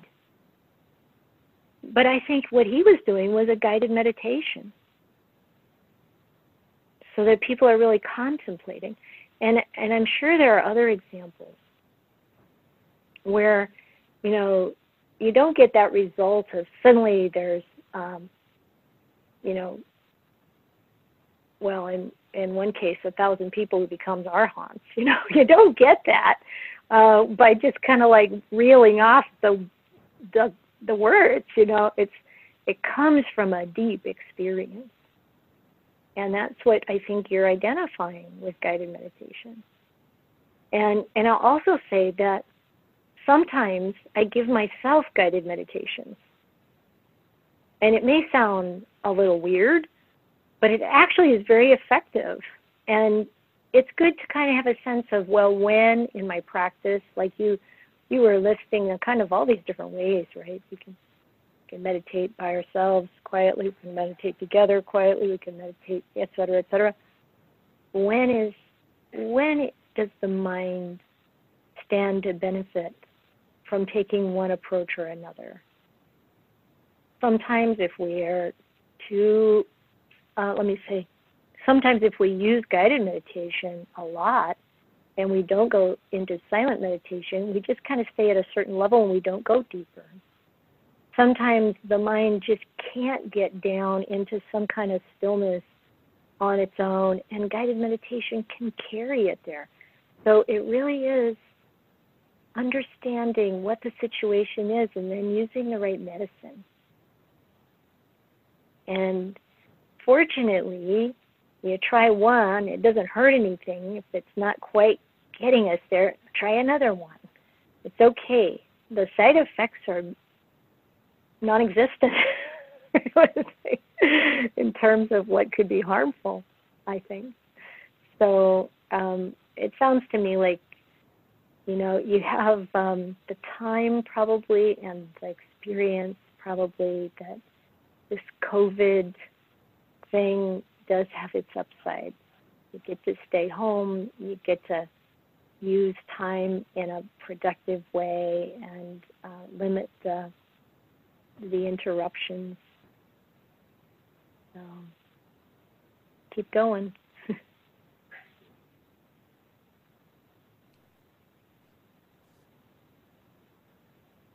and just so that to make clear that everybody might not have seen, uh, Chitananda has posted a link to a Dhamma talk that Ayya has given recently on this very topic. So if you'd like a little bit more um, explanation, a little bit more support in, you know, practicing in this way, she will be sure to catch the in the chat room the link to her recent Dhamma talk. So that's very helpful. That was really lovely. I'm glad Ayya Chitananda. I'm glad Ayya Chitananda is keeping track of all this. yeah, between her and Olivia, everything seems to be covered. That's lovely. All right. Anybody else would like to pop in here? Please feel free to do so.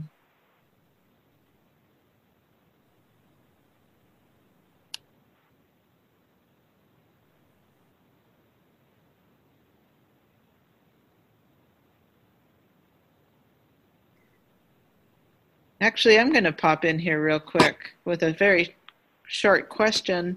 I have when when I find myself taken off guard by somebody's reaction to me, I realize that being taken off guard and feeling anxious, maybe hurt and confused, I realize that that might be my own misunderstanding of the reaction of what this person meant. And i and it could also be that they were just having a moment and having a knee jerk reaction toward me and their own little bit of irritation comes forward and that is uncomfortable for me. Whatever's the truth there when i find myself taken off guard and i'm hurt what Brahma Vihara would or or element. Let me put it this way because it came up that question came up for me when you were talking earlier at the very beginning. What element might I call on? Like water or air or fire or earth to kind of just help cool the, I I know that either way it doesn't matter, but I am hurting right now. What element might I call on? Or would it be an element? Would it be a Brahmavihara? What could help me in that moment? Well, I think you could use whichever element arises to the mind because that's the one that you'll relate to the best. Mm-hmm. You're going to go to an element, you know, it might be water, it might be air, but whatever element comes to mind, they all kind of wind up in the same place but to making the mind like water, making the mind like fire, making the mind, whatever it is that's unaffected by this. But then it's also true that you could um, use the Brahma Viharas. So, you know, simile of the saw, they they come, the bandits come and they start sawing off your arms and legs. And the Buddha says, if the thought of hatred arises in your mind, you're not following my teachings. And so, like, you know, the metta should be there, or at least the upekkha, to see that we're all owners of our karma. So it's like, you know, it's really, it really depends on what feels like the, the mind will benefit from. It's not, it's not necessary to have a, oh, this is the one I have to use in this case. And then, of course, there's always the chance that whatever this person said, and you you might be thinking of a specific example where what I'm about to say does not apply at all. but you know, a lot of the time when um, someone's a little irritated with us, or like you said, some reaction that seems unexpected and maybe coming, well, obviously coming out of the blue for us. Sometimes it can reveal something, and, I, and I'm I'm sure that you already you already know this, but I think it's useful to say anyway, to remind ourselves, like um, when Ajahn Chah would say, if someone, you know, criticizes you, uh, they call you a dog, then look to see if you have a tail. So that's of course also an important piece. Nope. um, there you go. Yeah. a tail. Okay. I'm not a dog. It doesn't matter. Um, I also like Ajahn Amaro's SEP, someone else's problem, you know, and and and it's okay to feel that with without the without any kind of aversion behind it. It's just a reminder to ourselves that, yeah, I've said uh, how many dozens of unskillful things, uh, reactions, or maybe it's hundreds or thousands. I don't know. We'll have to go back lifetimes. I'm sure it's millions. and so, and so, yeah, we're not all at our best all the time, and um, they can be projecting, especially if you're leading a community. Um, you get, what did Ajahn Chah say? I get to be the swap bucket or the garbage bin. or the and so, yeah, the toilet. It's it's it's all all of these things are part of the landscape in this in this situation, and and the, and so what's the base? What's the base message or, or opportunity, you know, to really be able to observe what it feels like, not discount that, uh, recognize that that hurt is there, and to be able to be compassionate about that and also look uh, very frankly at our own behavior, and then to recognize that this person is suffering in some way. There's some kind of dukkha there, so compassion can be the one that arises. Um, equanimity could be the one that arises. And I think that when we practice, I really think it's important that we practice these things. This is what practice is for on the cushion or when we have, um, when we're not suffering from dukkha, learning how to feel the Brahma Viharas and use them, learning how to use mindfulness in all kinds of situations.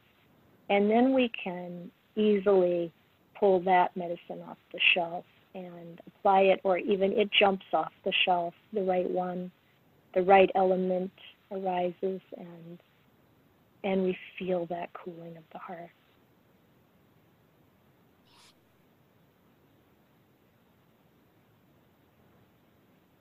All right, so the, the floor is open.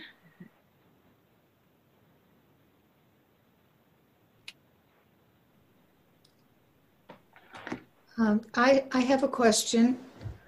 Um, so sometimes I can um, I can like intellectually uh, have the compassion for the person who has hurt me, but it doesn't, and I can restrain myself from saying anything um, harmful, but I'm not really feeling compassion and I'm not really free from the hurt that I'm feeling.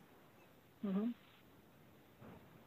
Yeah, so I think it needs a more uh, 360 degree spread, that compassion, so that you're giving it to yourself as well.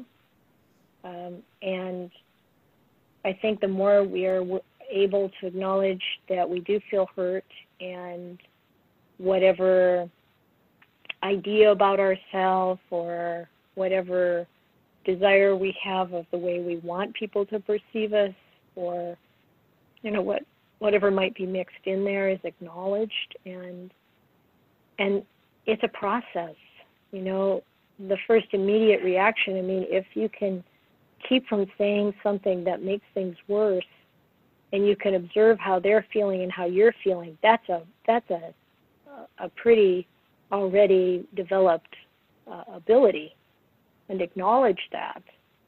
uh, I remember Ajahn Sumedho talking about how that first kind of came to be something he put attention on when he was starting Chithurst Monastery and, you know, working with people with all different kinds of issues and, and trying to get uh, something going in England. And he said one day there was this older lady who was helping at the monastery to get things going. And she was doing a lot. She really had, you know, good intentions and all that, but she was also, you know, kind of annoying. And one day he realized he yelled at her. And he and he really it, it really kind of shocked him, I think. Um, you know, why am I yelling at this old lady? I'm supposed to be the abbot of this monastery and have you know things under control, at least internally, and um, at least that's kind of the impression I got. And he he said that he had to learn. He had to learn how to observe what other people were, not just what they were saying, but what they were feeling, what they were experiencing, and also what he's feeling and experiencing at the same time, without reacting and this is mindfulness on steroids. And that's what we need to develop. And so you've already come a long way if you can do that. And then, yeah, you walk away and there's hurt still there. And, and the other thing to remember about feeling is that just because we understand it doesn't mean it's going to vanish right away. Um, anger is a really good example of that because all those chemicals are coursing through your body and it doesn't just poof. And because we see it, it takes time. And it's also part of the practice to observe it, um, you know, kind of fading and going away. And and sometimes it's a very skillful means to just turn the mind to something else if you already know you've got a sensitivity around something, someone says something that triggers that, you know, the stuff our mother has said to us a hundred thousand times can uh, fall into that category, even after they're long gone. And, you know, so something something gets triggered and you know what it is, but it's still that pathway is still there in the mind and then, you know, sometimes the most skillful thing is just to turn the mind to something else. It's like, okay, yeah, that's there. But I'm going to listen to this chanting that I love. I'm going to go for a walk in nature and look up at the trees. And and it's okay. It's not like you're really you're not suppressing and you're not trying to jump over. You've already processed this thing, you know, enough. But now we have to turn the mind. And this is what I see when the Buddha talks about in the Anapanasati Sutta, in the mindfulness of in and out breathing, when he talks about gladdening the mind. You know, he first has you look at the state of the mind, and who knows what that is. It could be depressed, it could be, you know, whatever it is. And then he says, gladden the mind. So we're going to change the mood. We're going to switch the scene. That's also okay. And, and and mainly you know don't be shocked by the stuff your mind comes up with or the feelings that arise. You know it's like this is we're living this human life. All this stuff is possible.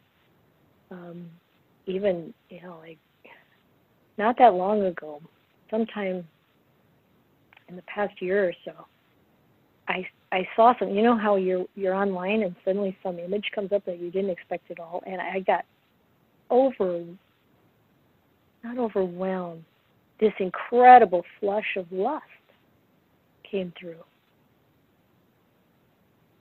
And I'm like, wow, look at that. It was very uncomfortable. And, it, and if I had allowed myself to go like, oh, Bhikkhu's not supposed to feel that, that's not going to help. um, and and the image kept coming back into my mind so what did I do? I I did the the unbeautiful practice, and it worked. The coolness came. But don't be surprised whatever comes up. I mean, we've got all kinds of old karma. Everything that comes up in reaction to something is old karma. It only comes up because things happened in the past, and it got that pathway got created. I mean, you know, anything we see, hear, taste, touch, smell, um, we can't make sense of it unless we've encountered it somewhere before. We're not going to have a reaction to it unless we've encountered it somewhere before. So it comes from the past. It's old come up. And therefore, we don't have to buy into it. But what we want to do is interrupt it, change the past, go somewhere else from there so that the future is different. And we can.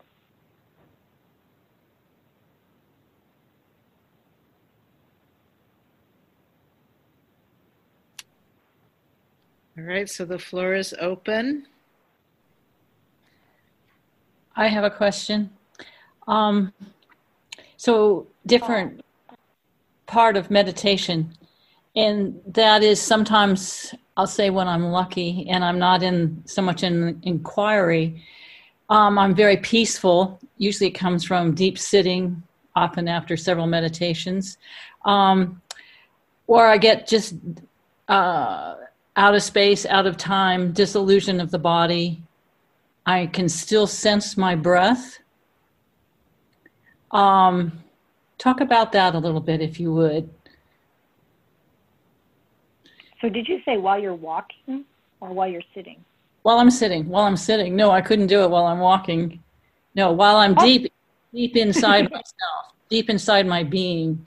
Um, what I have obviously gone inward, and I have obviously let go of the inquiring mind, yeah. and um, and there's That's great.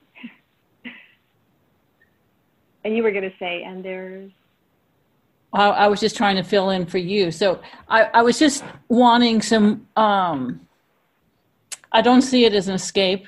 I see it as as deep practice. Um, and I just, if you had any comment around that. Well, I think it sounds like um, like you're on the right track. That is good. That is very good. And um, there are more stages of letting go that are possible. So just just keep that kind of in the background of letting go more and we also we, what we know about deep meditation is that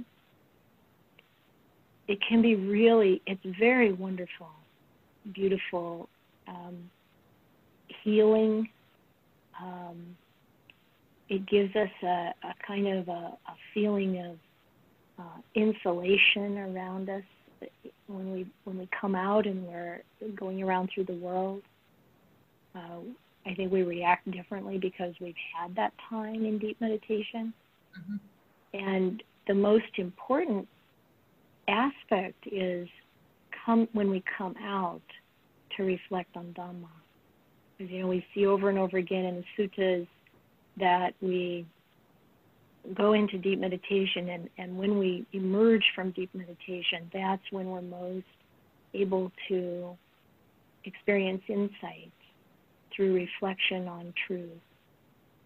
And so it's it's both. You can you can go deeper by letting go more, and you can also use that time when you come out of it to to really investigate Dhamma.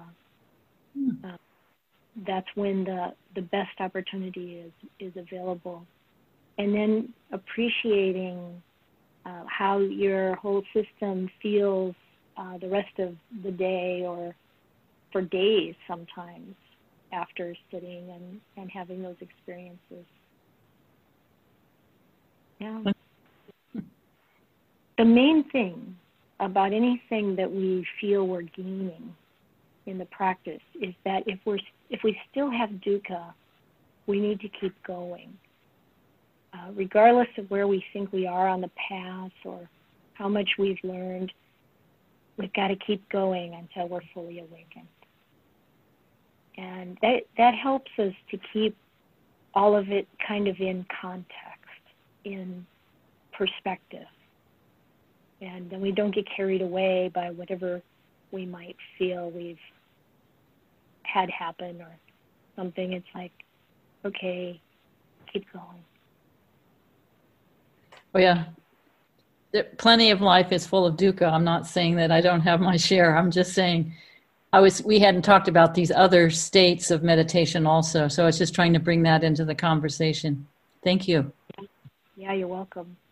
Actually, um, in the Sallekha Sutta, the beginning part, the number eight in the middle length discourses that I mentioned before, the whole beginning part is the Buddha talking to the monastics about their ideas of what they've gained in states of deep meditation. He goes through all eight, the jhanas and the four immaterial states, and and each time he's like, you think you're rubbing away your defilements, but you're not.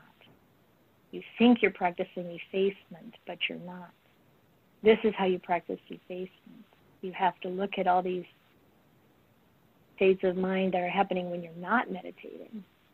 And it's like this is this is uh, not to discourage deep meditation, but it's to encourage us uh, to recognize that it has its place, but it's only one of the eight of the Noble Eightfold Path, and um, we need the other seven. And you know that. I'm not Yeah. telling you. Yeah, Giving me beautiful. This wonderful opportunity. Beautiful reminder. Thank you. You're welcome.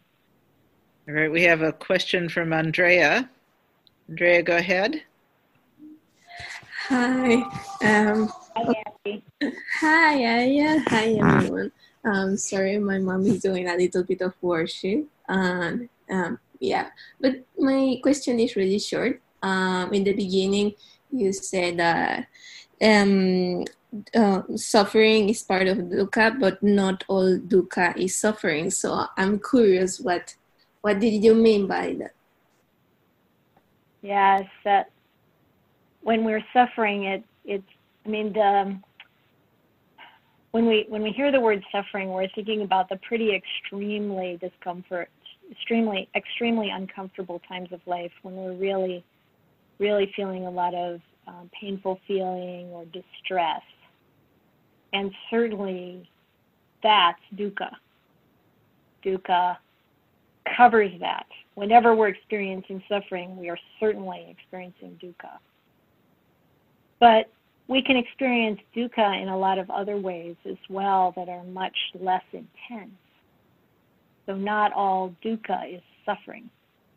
Some dukkha is just grumpiness or irritation or I didn't get my way. I lost my toothbrush. I, you know, the car didn't start. My mom wasn't as happy for me when I got this Mm, thing that happened as I wanted her to be. Whatever it is, right? It's also dukkha. So just to just to be clear that when we translate Pali, there's always decisions that have to be made about which aspect of this term are we going to put forth in the translation. And I mean, you know, you're bilingual.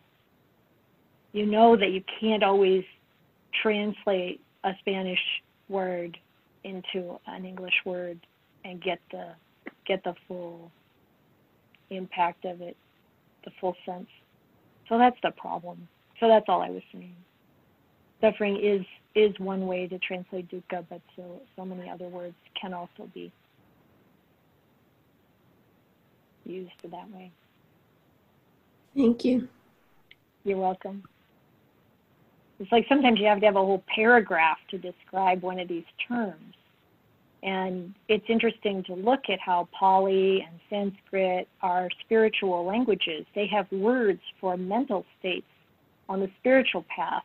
And English was not designed, it did not develop in that context. We can we can do business great, uh, you know, handle money, whatever, you know. I mean, what? oh, we can do engineering with English, but spiritual states? Not so much.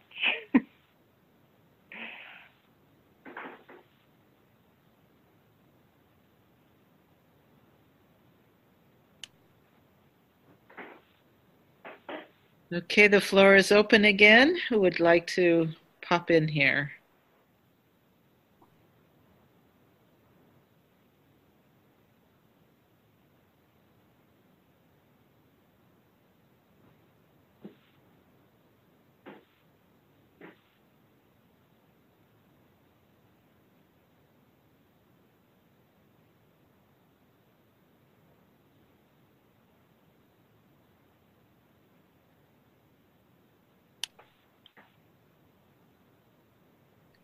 While we wait for some brave soul to step forward, I will. Um, Chitananda made a correction for me. I earlier had said that she had posted a link to a Dhamma talk that Ayya gives more explanation to what she was talking about, whatever it was at the time that she was talking. Um, but it actually, she posted a link to a sutta. Uh, so you'll find that correction in the um, in the chat. And Linda Ward has a question. Linda, go ahead. Thank you, and thank you, Ayya. Um, yeah, I just have a question. I feel like I maybe missed one thread of something, um, and just in thinking about what what I should make of all the things that the Buddha told Rahula, Rahula first before he answered. You know, I heard I heard some of that, but I my mind is making trying to make more of it, and I just don't know um, if there's just something I missed or not. So uh, I'm just curious. Yeah, I think it's kind of interesting that the Buddha didn't just answer his question about mindfulness of in and out breathing, but clearly the Buddha knew that earlier in the day, Rahula was, you know, feeling um, like this was his body. and he's, you know, apparently liking it. Um, and that he wanted him to really get that uh, that practice of working with the body as uh, not me, not mine, not myself. And then going into the elements.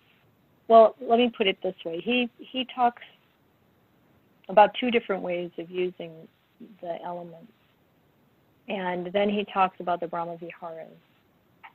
And then he talks about using the non beautiful to deal with lust. And then he talks about impermanence to eradicate the conceit I am.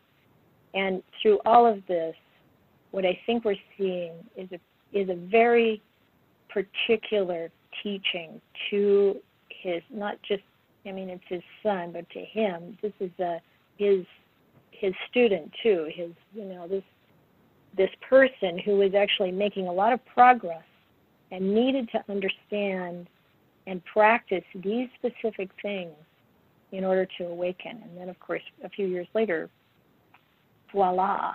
And that sutta is very nice. You see all the devas coming together. They know that Rahula is right on the edge of awakening, and the Buddha has sensed that in his meditation, and he goes to Rahula to tip him over the edge into arahantship. And it's lovely. Okay, so you know, one way we can look at this is how can I use these these practices? Where do these apply in my development? What am I what would really move me in the direction of nibbana uh, in this list? And another way to look at it is the Buddha knew what Rahula needed to work on. And so he gave him the step by step list of what he needed to develop in order to get to that place of not having that conceit I am, which is like right at the end, right at the edge. And then mindfulness of in and out breathing, finally, he answers his question. So, you know, the Buddha was a very, very skilled teacher, and he kept people's attention. And if he had answered his question on mindfulness of in and out breathing, all this other stuff would have come as an afterthought how much attention would, how much real serious attention would Rahula given it? But since he's like waiting for the answer to his question and he gives him, you got to do this and you got to do this and then you should do this and this is going to help you with this And that's going to help you with that. And the Buddha knows he's been experiencing lust. The Buddha knows he's been experiencing probably other things in this list, right? And then he comes to the punchline, as the Buddha usually does. People are going, they're just waiting. he has these ways of getting you hooked, and then it has really good results. Thank you. Yeah, I, it really felt like a you know a not self lesson, but I just didn't know if those other things sort of threaded in there. Um, um, thank you. That was really helpful. Yeah, there's more that we need. Um, we need to deal with, you know, these other ways that, yeah, it's uh, the self arising, but it's not so easy to see that connection when you're angry. Got to get some metta in there. Cool that, cool that heart off.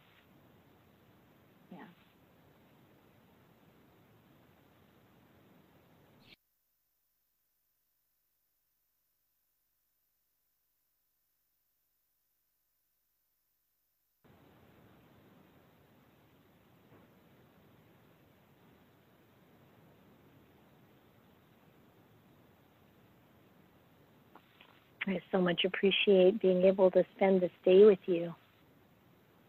What a lovely thing to do on a Sunday. I really, um, I really honor and rejoice over your practice and want you to have every blessing.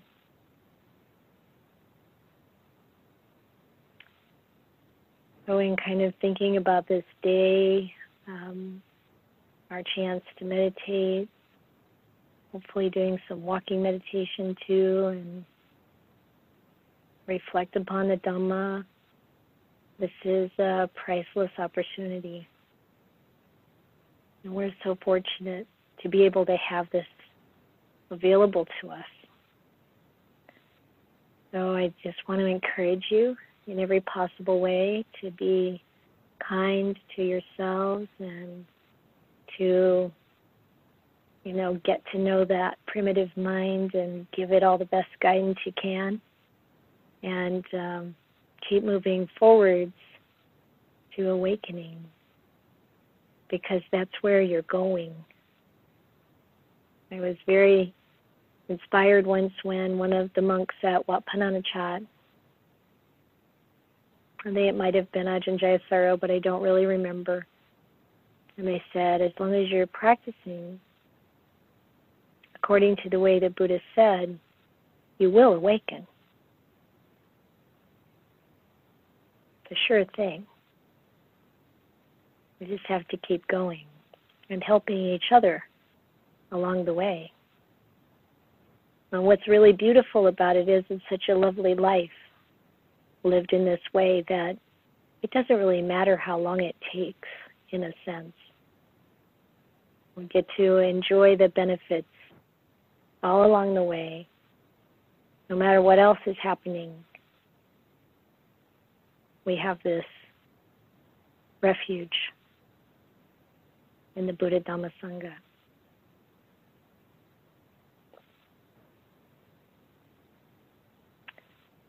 So I think we'll uh, chant the sharing of blessings. I think you're going to see it appear on the screen in a magical moment. There we are. Would anyone like to make a dedication to anyone? Just feel free to unmute yourself and um, Anyone you'd like to particularly include in the blessings?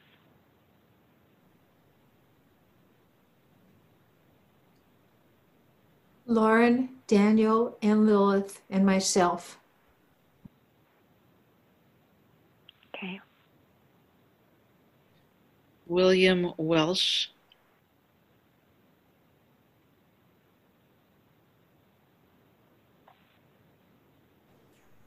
Ruth Bader Ginsburg.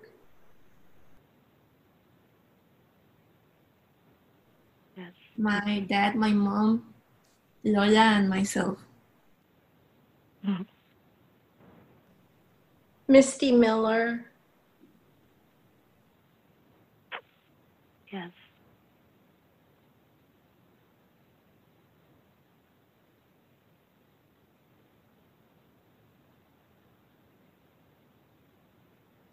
Okay, so and anyone else you bring to mind, of course they're included. I'm moving a little bit so I can see the screen. This version, I've been chanting these same chants, but all the books are a little different. so, um, now let us chant the verses of sharing and aspiration through the goodness that arises from my practice. May my spiritual teachers and guides of great virtue, my mother, my father, and my relatives, the sun and the moon, and all virtuous leaders of the world, may the highest gods and evil forces, celestial beings, guardian spirits of the earth, and the Lord of death. May those who are friendly, indifferent, or hostile, may all beings receive the blessings of my life. May they soon attain the threefold bliss and realize the deathless through the goodness that arises from my practice and through this act of sharing. May all desires and attachments quickly cease, and all harmful states of mind, until I realize Nibbana. In every kind of birth, may I have an upright mind, with mindfulness and wisdom, austerity and vigor. May the forces of delusion not take hold, nor weaken my resolve. The Buddha is my excellent refuge. Unsurpassed is the protection of the Dhamma. The solitary Buddha is my noble guide. The Sangha is my supreme support. Through the supreme power of all these, may darkness and delusion be dispelled. And then we'll do the closing homage.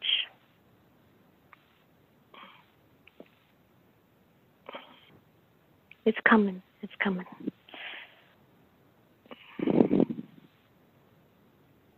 Hmm. We know it's coming. There we are.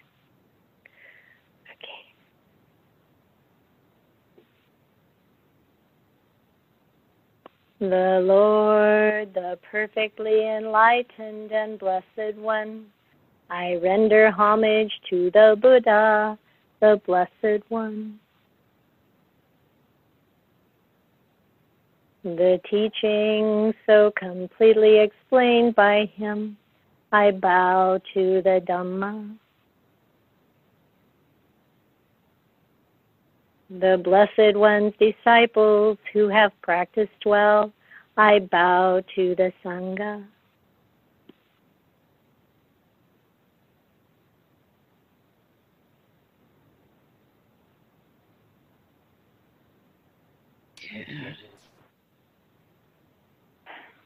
Ayya? Yes. I would like um, to take leave. So we have a practice here at Portland Friends of the Dhamma to always thank the uh, venerables uh, with three bows, um, just to, in gratitude and recognition of the um, teachings. So if everybody would like to bow together, bow. Bow. Bow. And thank Sadhu, you. sadhu, sadhu. Thank you very, very much. And we will look forward. I'll talk to you soon about uh, doing this again, sending out another invitation. This was really, really lovely. I thank you very much for sharing your Dhamma with us today. It really is my pleasure. So if anybody, sorry, if anybody would like to unmute themselves, feel free to unmute yourselves now just to say goodbye and thank you. And Ayya, jump in there if there's anything more you would like to say as well. Thank you, thank you, thank you. Thank, thank you. Thank you so much. Bye. Yes, thank you so much. See you Wednesday. Bye. Thank you. So lovely to see you all. You're welcome, puppy. Bye.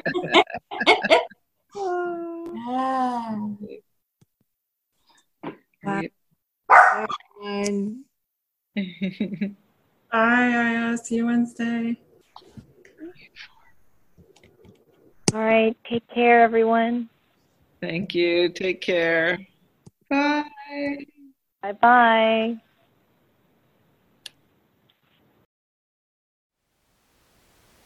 Thank you for listening.